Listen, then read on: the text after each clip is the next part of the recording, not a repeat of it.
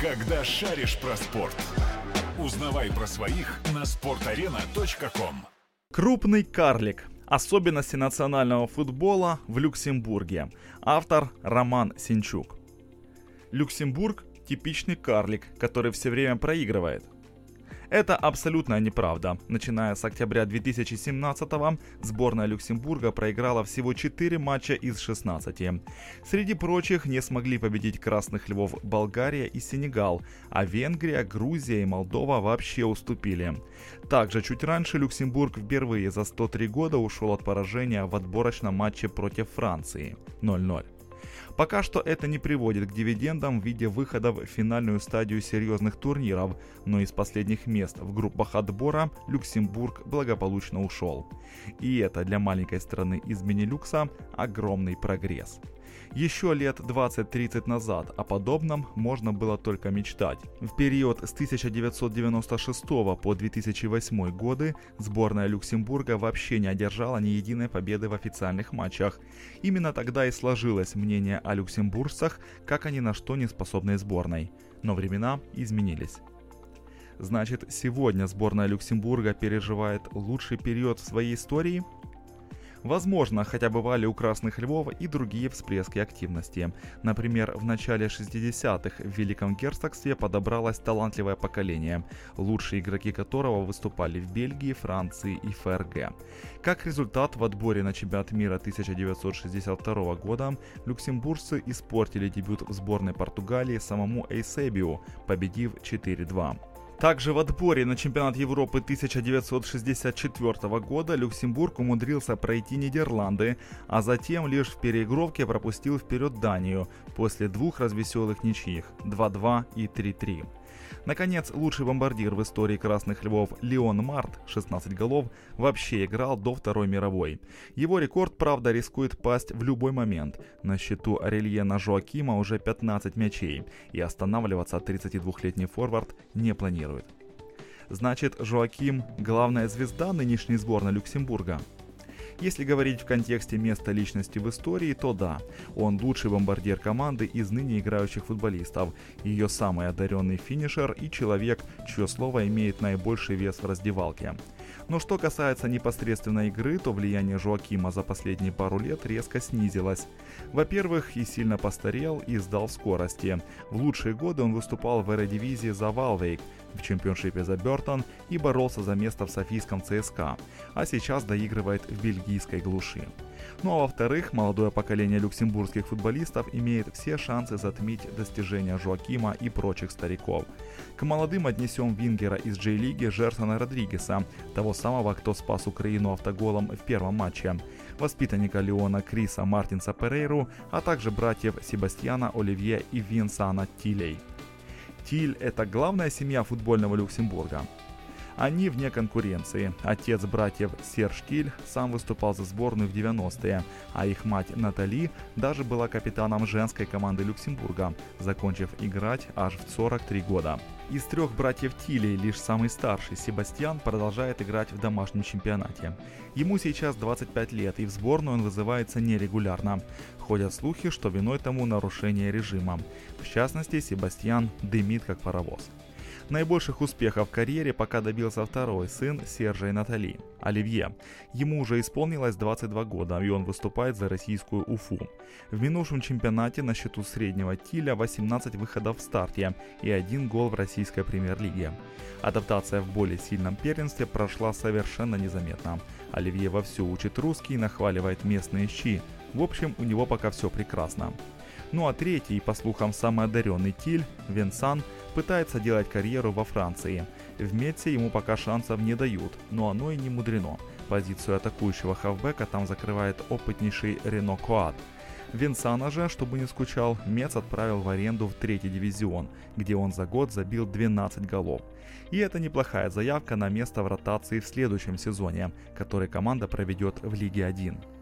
Кто-то, кроме Тилей, играет в Люксембурге профессионально. А как же, в заявке Дюди Ланжа, который год назад сенсационно пробился в групповой раунд Лиги Европы, было 15 профессионалов. При этом платят футболистам в Люксембурге немного. Точнее, в пересчете на наши деньги это огромные суммы, но в Великом Герцогстве такие же великие ценники на все, от еды до коммуналки. Оливье Тиль уже после перехода в Уфу рассказывал, что зарплаты футболиста в Люксембурге хватает только если ты молод и у тебя нет семьи. В противном случае даже профи ищут подработку. Оливье, к примеру, преподавал немецкий и французский в младших классах, чтобы иметь дополнительный доход. Его старший брат Себастьян в свободное от футбола время косил газоны. В Люксембурге это обычная практика. Если так, то насколько хорош местный чемпионат? Разумеется, он слаб. Высшее достижение местных клубов – выход Дюдиланжа в групповой раунд Лиги Европы прошлого сезона.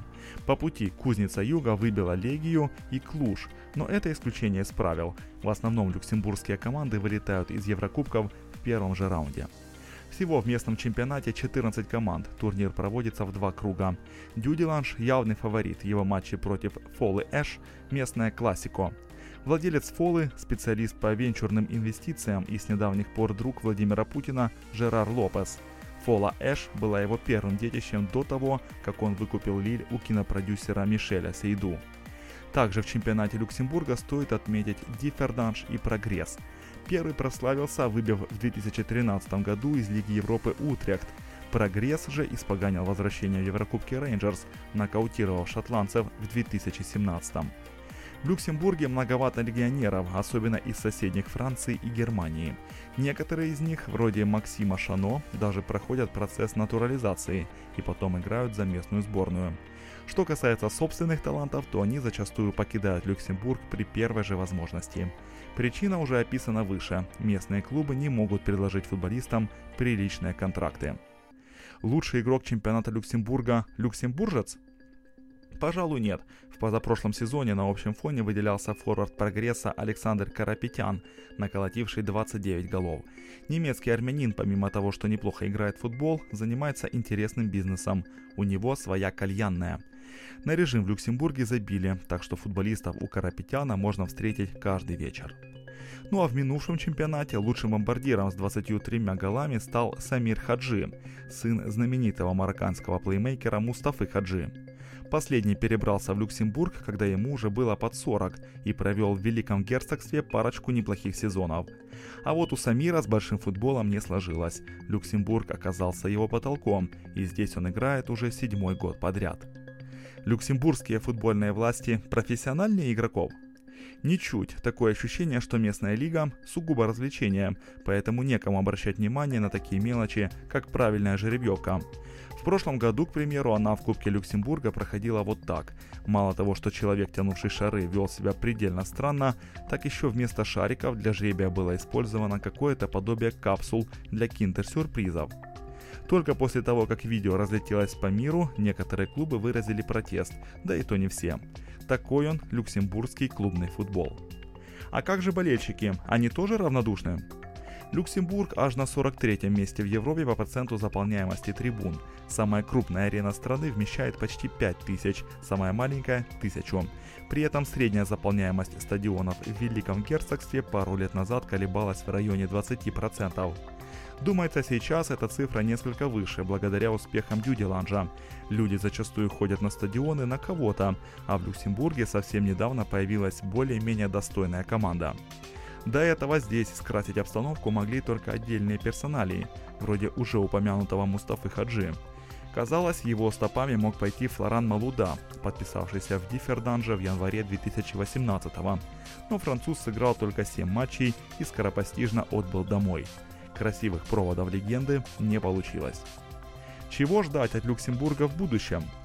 Касательно клубного футбола, то ничего. В Люксембурге неоткуда взять большие деньги, чтобы рассчитывать на большее, чем редкие успехи в квалификации Еврокубков. А вот со сборной все сложнее. Оптимист скажет, что в Люксембурге проживает 600 тысяч человек, и это почти вдвое больше, чем в Исландии, которая уже сыграла на чемпионате мира. Реалисты же заметят, что 600 тысяч – это меньше населения Львова, где сегодня Люксембургу предстоит выйти на поле. То есть человеческий потенциал для роста есть, но нужна умная программа развития и сумасшедшее везение, чтобы Люксембург однажды добился чего-то серьезного. Ну и еще крайне желательно сохранять всех своих талантов, а не как произошло с Миролемом Пьяничем. Тот родился и вырос в Люксембурге, прошел через все его юношеские и молодежные сборные, после чего был заигран за Боснию. Наверное, это был самый болезненный удар по сборной Люксембурга в 21 веке.